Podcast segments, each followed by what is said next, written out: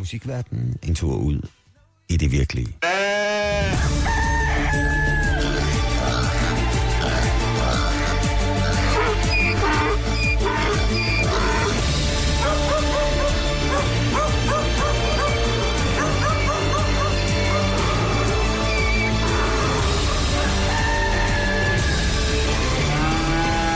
Topstart på Pop FM. Nu dyre nyt. Præsenteret af Maxi Vi lægger ud i den lidt ulækre ende, bogstaveligt talt. For under en feltopgave på Madagaskar så primatforsker Louise Packer en lidt besynderlig opførsel blandt lemurer, det fortæller DRDK.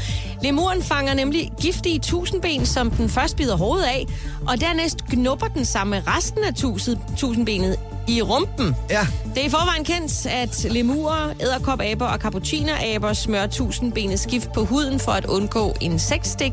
Men hvorfor lemurerne på Madagaskar smører gift på deres behårede bagdele, hvor de sjældent har insektstik, var et mysterium for forskerne. Forklaringen skal man finde i kemikalierne i tusindbenets skift. Det ligner nemlig benzimidazol, som bruges til behandling af orm hos mennesker. Konklusionen blev dermed, at lemurernes usædvanlige adfærd skyldes, at tusindbenets skift slår orm og parasitter i tarmene ihjel. Lemurerne er ikke de eneste, der bruger naturmedicin. Der findes mange eksempler på, at dyr enten spiser eller gnider sig med insekter, planter eller bær for at holde sig sunde og raske. Tusindbens saft i rumpetten er således blot en ny kur på listen. Vi springer videre til et andet eksotisk dyr, der medicinerer sig selv, nemlig elefanten.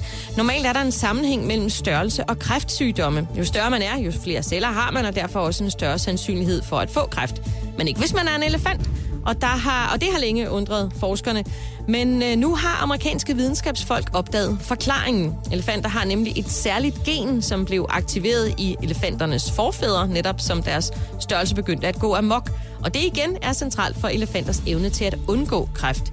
Genet laver en slags oprydningsmanøvre. Det holder øje med de celler, der er på vej til at blive kræftceller, og får dem udryddet, inden de bliver til kræft, fortæller Mads Bertelsen, der er dyrlæge i Københavns Zoo og adjungeret professor ved Københavns Universitet. Og det er ret smart. Store dyr bruger nemlig ofte flere år på at blive kønsmodne, og derfor har, det, har der været et stærkt evolutionært pres hos for eksempel elefanter for at undgå kræft. Får man kræft tidligt, bliver generne nemlig ikke videreført. Men selvom vi nu er blevet klogere på, hvordan elefanter undgår kræft, betyder det desværre ikke, at en vaccine mod kræft i mennesker er lige om hjørnet. Vi lukker og slukker i USA, hvor Taylor Swift forleden stak af fra sin indhegning. Nej, det er ikke sangerinden Taylor Swift, der er tale om, men derimod bongo-antilopen af samme navn, der bor i Sacramento Zoologiske Have. Taylor Swift, altså antilopen, blev fundet spangulerende omkring på stierne, hvor sugæsterne ellers færdes, og der hører bongo-antiloper altså ikke hjemme. Så efter et kvarter med forsigtig puffen, fik dyrepasserne hende tilbage i folden i god behold. Dyrepasserne mener jo ikke, at Taylor Swift måske blev forskrækket af et vindpust, og det fik den letbenede antilope til at springe over, hvor gæret var. Om ikke lavest, så i hvert fald ikke højere, end at en bongo antilope kan forsere den. Bongoantiloper er jo et meget sjældne og truet af udryddelse. De lever i skovene i Kenyas bjerge, men på grund af blandt andet illegal jagt er der under 200 eksemplarer tilbage. Heldigvis har Taylor Swift stadigvæk det godt. Dyre nyt. Præsenteret af Maxi Su. Kærlighed til kæledyr. Det her er Topstart